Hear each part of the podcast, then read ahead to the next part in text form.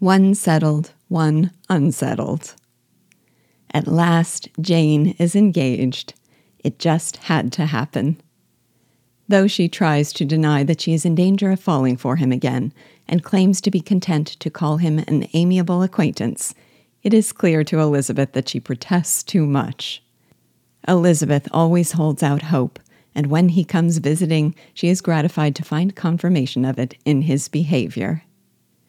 Whatever Jane's weaknesses of moral judgment by comparison to Elizabeth, she is so eminently likable and so well suited to Bingley as a mate.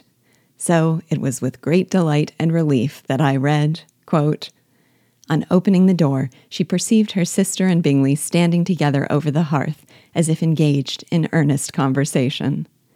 And had this led to no suspicion, the faces of both, as they hastily turned round and moved away from each other, would have told it all. Their situation was awkward enough, but hers, she thought, was still worse. Not a syllable was uttered by either, and Elizabeth was on the point of going away again when Bingley, who, as well as the other, had sat down, suddenly rose and, whispering a few words to her sister, ran out of the room.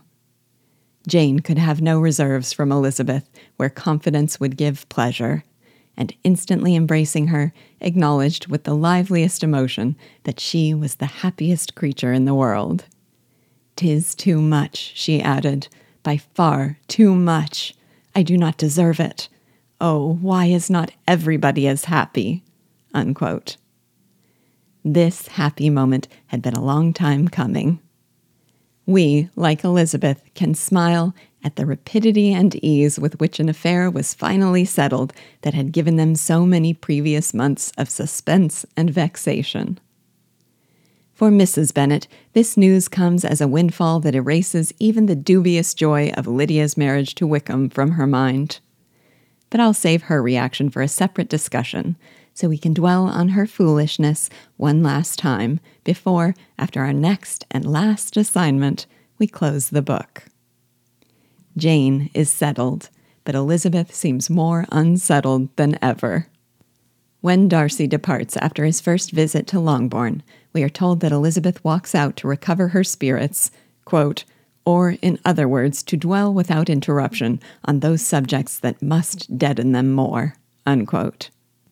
Elizabeth has always been a character of admirable composure and clear sense of self, but Darcy has her discombobulated. Now we see her obsessively ruminating, flip flopping in her judgment, and failing to follow through on her resolutions. She wonders why he came, resolves to think no more of it, and keeps her promise only so long as she is distracted by her sister. I like to think the degree of her confusion is proportionate to the depth of her affection. She is so charmingly uneasy when Darcy comes again, hoping they will be brought together, attending to his every move, envying anyone who gets to speak to him, and then feeling silly for all of it. Is she indeed foolish to think his coming suggests he might renew his sentiments? Or should we see his very presence as a sign of hope? I found myself as unsettled as she was, desperately wondering and wanting to know.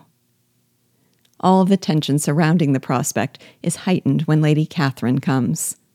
What is the source of the rumor that Darcy has made her an offer? Does her disapproval have any weight with him?